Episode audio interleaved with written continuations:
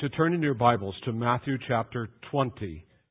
Today we are continuing in this series of messages on the parables of Jesus, and we're looking today in this fourth message, the parable of the workers or laborers in the vineyard. You'll find the parable in Matthew chapter 20, verses 1 through 16. Matt just read the parable a few moments ago, and so I want to just recap so that you catch the salient uh, facts of this particular story, this parable, this story with a heavenly meaning. Jesus said, when he was trying to explain about the coming kingdom, that God's kingdom is like a man who had a vineyard, and that vineyard needed to be harvested. So the man went out early in the morning to the marketplace, and he hired some workers and agreed to pay them for their day's work one denarius for the entire day. They agreed to the contract, and so they went out into the vineyard to work. At mid morning, according to Jesus' parable, the master of the vineyard looked over his vineyard and sees that there were more workers that were needed in order to get the job completed. So he goes back to the marketplace where he encounters some men who are still standing around looking for work, wanting something to do, and so he hires them. Even though a third of the day is now over, the landowner asks these men to go to work for him, and he tells them that he will pay them what is right. At noontime, he returns to the downtown area and he sees some guys hanging out on the street corner and he invites them to work in his vineyard, telling them that he will pay them what is right. At three in the afternoon, he's back downtown where he spies a couple of young men doing absolutely nothing. And even though the sun is beginning to move toward the far west, he thinks to himself, why not? So he hires them and he promises to pay them what is right. At 5 p.m., or the 11th hour of the typical Jewish workday, he goes back to town one last time. Now, there's almost no one left loitering on the street. After all, the day is almost over. But apparently, according to Jesus' parable, there are two slackers who are standing there leaning up against the wall of the unemployment office sharing a bottle of Snapple. And even though it's only one hour before quitting time, he decides to hire them as well. Now, if you're keeping score, by the end of the day, we have different groups of workers out there in the master's vineyard who have been there, some for 12 hours, some for nine, some for six, some for three, and a few for only one. Now, they all will be paid. If you will recall, at the beginning of Jesus' story, Jesus tells the workers who got there first that he would agree to pay them one denarius. But this peripatetic employer, instead of doing what Jewish tradition calls for and pay the first first, decides that instead he will pay the last first. And to everyone's amazement, he pays those who have only worked one hour, he pays them a denarius. So the other workers who've worked all day are kind of wringing their hands with glee, thinking that certainly if those who worked one hour got one denarius, certainly we who have worked 12 hours, well, we'll probably get 12 denarii, right? Wrong. Those who started at the early morning hours and labored under the hot noonday sun, they got what they agreed to work for. One denarius. And whether the calls of injustice were outright and heard or whether they were silent in the hearts of, of those who had started early in the morning, there are murmurings among the union that this is not right. It's unjust. And they think to themselves, this is no way to run a vineyard. And the landowner says, You're calling me unfair, but don't I have the right to do with my money what I want to do? You agreed to work for one denarius, and I have met my contractual obligation to you. You have been given a denarius. So stop your grumbling. I have to tell you honestly that when I was a kid in the Eldred Free Methodist Church and Hazel Robson taught this parable, that I wanted to tell her what I thought about this. My parents had taught me fair play. And I didn't like this story very much because it struck to me at the heart of fairness and justice. It didn't sound right to my childlike mind. It didn't seem very fair. Because I knew that in the real world, that hard work is supposed to be rewarded, right? If you work hard, you will be rewarded for your hard work. I realize now that it's my pride that makes me think that way. I want to at times say, but God, it isn't fair. I've been in church all these years. I went on Sunday morning and Sunday night and Wednesday night and Bible school and prayer meeting. I've served you all my life. It's not right that somebody who squeaks by in the 11th hour gets the same reward that I do. It's not right that the thief on the cross should receive the same as the one who diligently serves day in and day out over the course of a lifetime of service. And according to our human perspective, we would have some basis for that. But we must remember that this parable of Jesus is not about rewards. Rewards, in fact, is what Peter asked about in the previous chapter, in chapter 19. But here in chapter 20, Jesus disabuses Peter of this silly notion of rewards. And he says to Peter, Peter, you've got it all backwards. The whole point, Peter, is grace. And grace is measured out the same to each. And each receives the usual daily wage for a day's labor. In my opinion, we deeply need this parable in these difficult economic times in which you and I are living.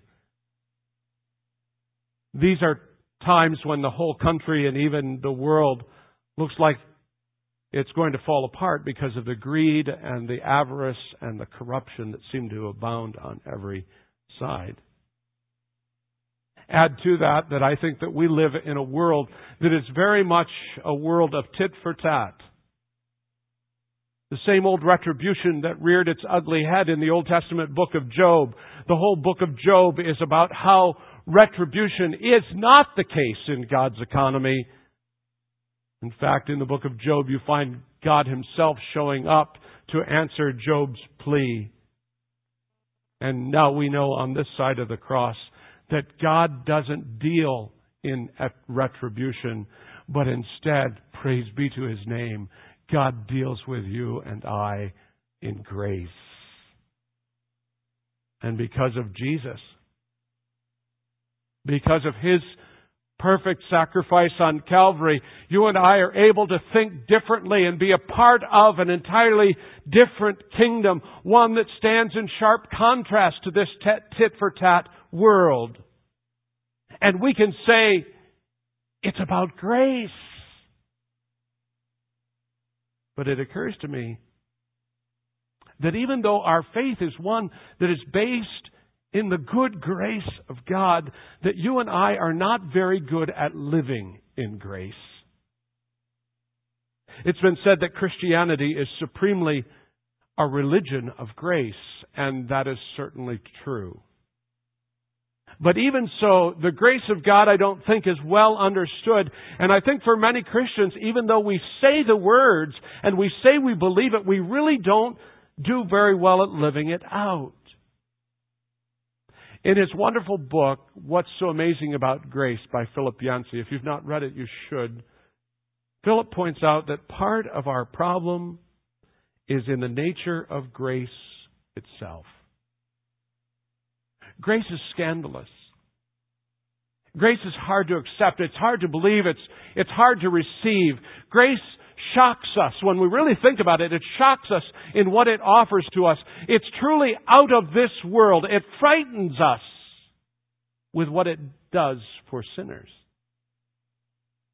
Grace teaches us that God does for others what we would never do for them. I admit it. Oh, I guess I might be willing to save the not so bad people. But where does God start? God starts by saving the prostitutes and the publicans, the people who've been cast off by the world, and He works downward from there. Grace is a gift that costs everything to the giver, but costs nothing to the receiver. Grace is given to people like you and me who don't deserve it and can't earn it, who barely recognize it and hardly appreciate it. And that is, my brothers and sisters, why God alone gets the glory in our salvation. Because it's not about you and me, but it's all about the finished work of Jesus on the cross. It's grace. It's absolute grace. Undeserved grace. Unlimited. Unbounded. Unmerited. Undivided. Unpaybackable. Unbackable payable. Just pretend it's a word. It's utter grace. It's consummate grace. And if that isn't enough, the grace of God is, it's luminous. It's shimmering. It's exuberant. It's radiant. It's festive. It's magnificent. It's iridescent. My thesaurus couldn't find any other words. So I'll use Newton's. The grace of God in Jesus is absolutely amazing. It's amazing grace.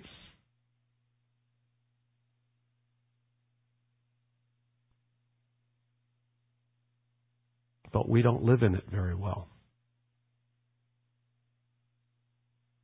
we kill ourselves with the law.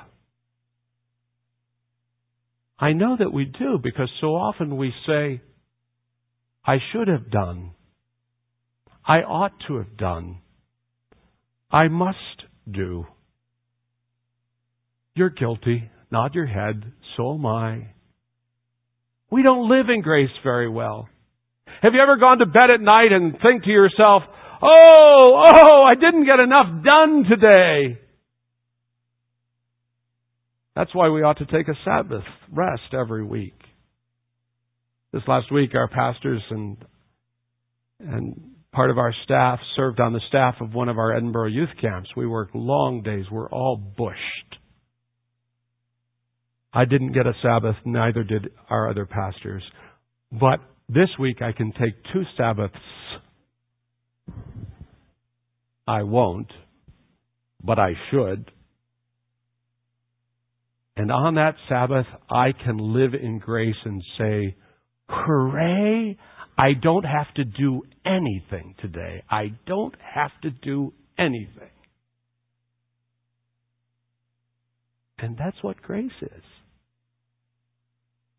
I don't have to do anything to earn this wonderful gift of God's grace. Grace has saved me. Grace has forgiven me. Grace has adopted me into the family. Grace has given me the grace gifts that empower me and all of you who are Christ followers to, to minister to this broken world. Grace has given us a wonderful vineyard owner who brings some of us in at the 11th hour and says, here's my grace. It was the great German reformer Martin Luther who taught that first there is the law and then there is the gospel. And it is the law of God that drives us to the gospel. That is to say that when you and I understand the horrible shape that we're in without Jesus Christ in our life, without the Savior and the mediator, without the peacekeeper Jesus Christ, when we understand how corrupt and depraved we are, that when we get full face, 2020 vision of how horrible and stained with sin our heart really is, that we are then driven to the good news of Jesus Christ, to Him who delivers us out of our bondage and who has made peace with God possible. And there at the cross of Jesus, you and I, by faith, can experience the super, the superabundance of God's grace. And there at the cross, you and I are set free, set free from the prison house of sin. But more importantly, I think we've been set free from ourselves. And we've been set free from all of our idiot idiosyncrasies. Yes, you heard me right, our idiot idiosyncrasies. We are a people who've been delivered by grace. And some of us were hired into the vineyard at an early hour. And some have been hired just within the hour. And we all get the same wage. And we take it with a heart of rejoicing. And there ends the story. And Jesus caps it off by saying in verse 16, So the last will be first, and the first will be last. It should be on the screen behind me. Let's read it aloud together. So the last will be first, and the first will be last. There's only one way to understand that statement, and it is this. If the first are last and the last are first, then everybody's the same. It really isn't all that difficult. It's simply saying all those who come to faith in Christ, whether you're first or last, receive the same the grace of God. There are no first place finishers, no second, third, fourth. There's no booby prize. In the kingdom of God, position doesn't matter. God shows no partiality. He has no favorites. In God's economy, things are just the opposite of what we would expect. And it seems to me that that's what makes us sometimes, people like me, uncomfortable with grace because I want to think like I bring something to the table. I want to earn it. I want to do something to, to get this gift of grace. And I find it disturbing at times, even scandalous. But here comes grace. Offering to people at the third, the sixth, the ninth, the eleventh hour, a fresh start, a new beginning, a do-over. That's what grace is all about. No one is first, no one is last. I'm not better than you and you're not better than me. I'm not any worse than you and you're no worse than me. We're all covered. Those of us who've claimed Christ and have sought to follow Him, we're all covered by the grace of Christ. And that's why I think Jesus uses such radical language in verse 16 about the first and the last. But I also want you to notice that the last verse of chapter 19, the chapter that precedes chapter 20, where this parable is contained, in the verse immediately preceding this parable, Jesus says, But many who are first will be last, and many who are last will be first.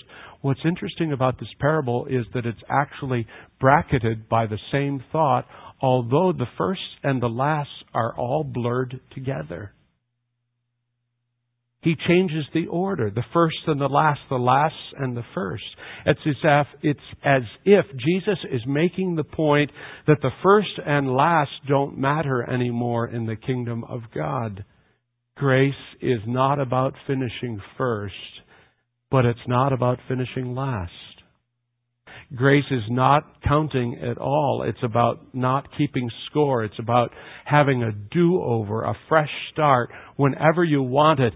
And, and the more you feel, this is the beautiful thing about grace, the more you feel the need for grace, the better candidate for grace you are.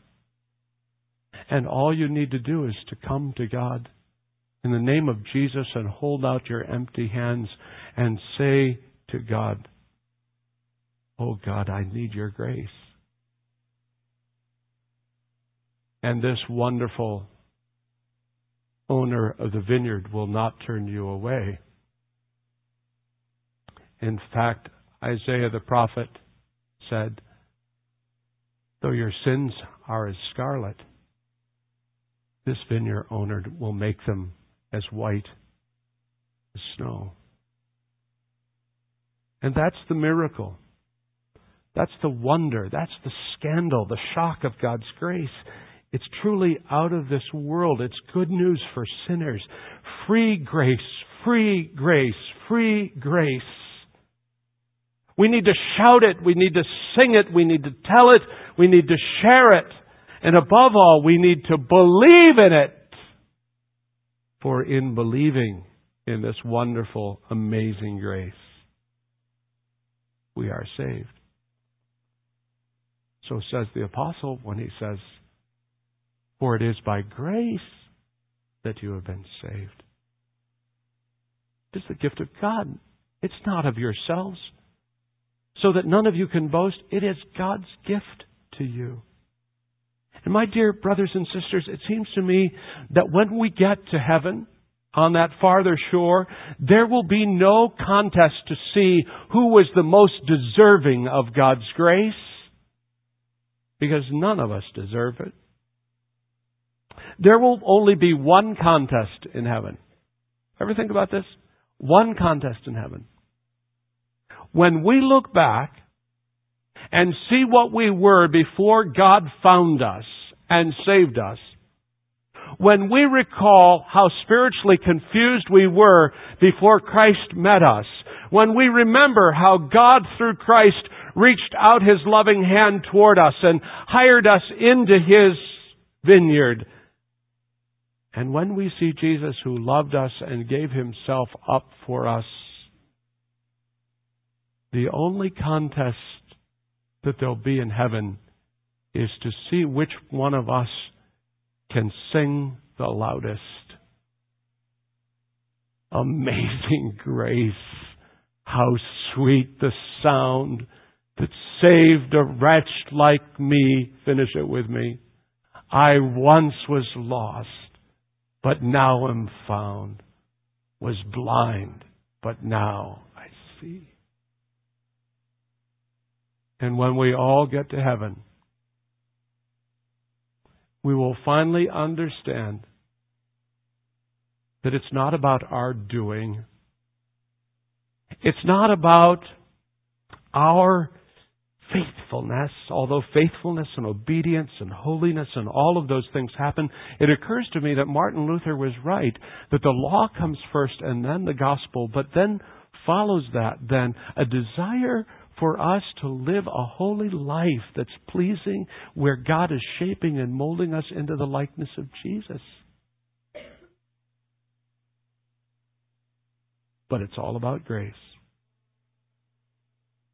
so that works, our length of service, 20 years, 30 years, 50 years? 80 years? Duty's done? When it comes to our salvation, those things really don't matter. Now, I know the epistles speak a bit about rewards, and I know some of you are going to push back on that, so I'm, I'm putting out my caveat right now. I understand that the epistles talk about rewards, but it's not rewards that have to do with our salvation. Our salvation is based solely upon grace. That's why the reformers said, soli gratia, grace alone. It's not about your membership in the church. It's not about your faithful attendance. It's not about the number of prayers that you've prayed. It's not about your service in the kingdom.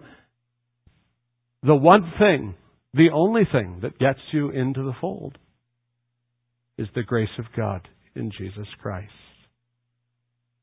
So instead of exalting yourself and kind of putting out your puffed chest and saying, I'm such a great person because I've been serving the Lord now for 40 years or 50 years. Instead of thinking about, like the disciples did, arguing about who will have that great place in the coming kingdom, why not humble yourself and thank God that in His magnanimity, He's given all of us who've trusted in Him by faith, He's given all of us the same wage. His amazing grace. And different as we are and diverse as we are, we come here and we share together equally. No matter how long you've worked in the kingdom, no matter how hard or easy your circumstances in life have been, no matter how difficult the tasks that are before you, when you get to the end of life's way, will all, all of us who are trusting in Christ alone, we're all going to receive the same eternal life. Isn't that a great truth? And that's really what this parable is all about. Some people serve Christ their whole life long. Some people for just a brief moment. Can you imagine how those workers who had worked 12 hours in the blazing sun felt when these guys show up at 5 o'clock when the breeze has come up and it's twilight and there's only an hour for them to go around the hill and collect some grapes and get the same amount that we get? But that's how it is in the kingdom of God, friends. We all get the same. We all enter into the same eternal life. We all inherit the same glories in heaven. And that is the essence and the principle of what Jesus is saying, that no matter how easy or hard our lot in life has been, no matter how long or short our service has been, that the penitent thief will inherit the same eternal reward as the apostles and the martyrs inherit. And in our human and limited perspective, we might want to cry out and say, but it isn't fair!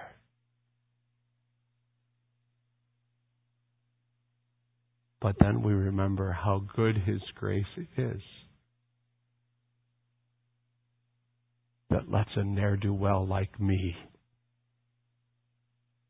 come into His vineyard. And not only me, but any who would hear and respond to His kind invitation. Won't you come and work for me? I'll show you my grace. And you will be satisfied. Would you stand together and let's pray?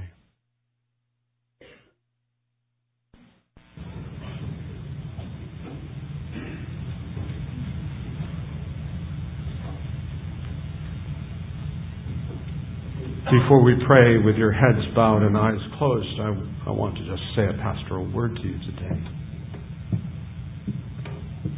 I don't know how this particular message about this particular parable has come to your heart and how the Spirit of God may be applying it in your life.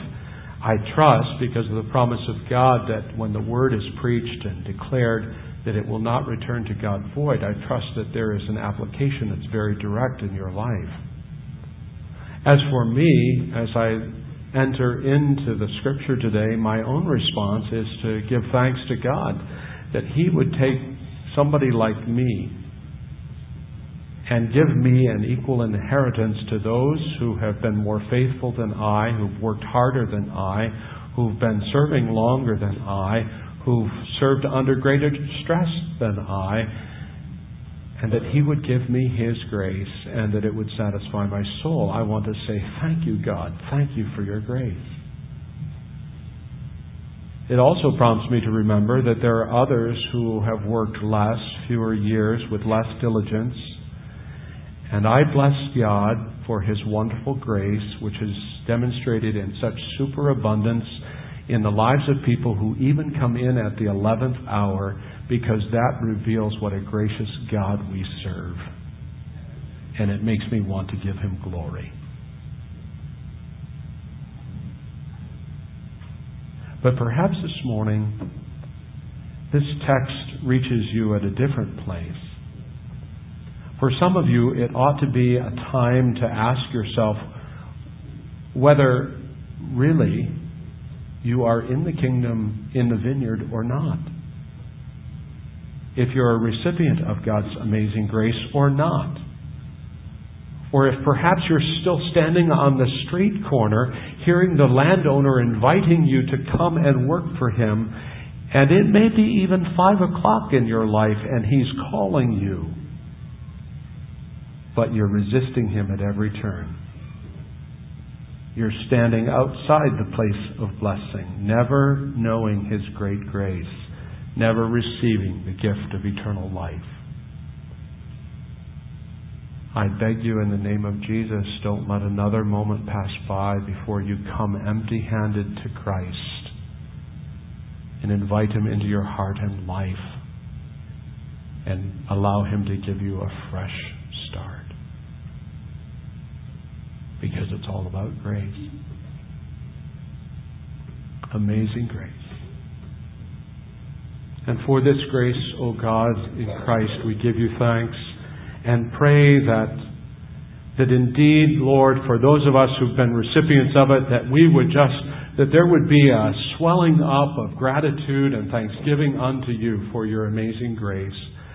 And that for others, Lord, who are still seeking, wanting to find and to be satisfied, that you will prompt something within their heart to open their heart and life up, and faith will be fanned into flame and that you will draw them to yourself and save them into your kingdom.